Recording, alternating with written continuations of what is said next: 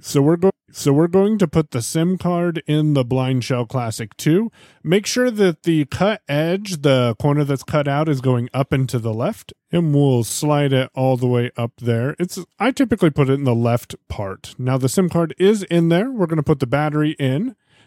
There's a little lip on the battery on the top right corner. And as long as that's in the top right corner, it only goes one way into the phone and it just kind of drops into place. Then we'll flip it over, press and hold the red button, second button down on the right, and you'll feel a brief vibration. And then 28 seconds later, the phone will come on.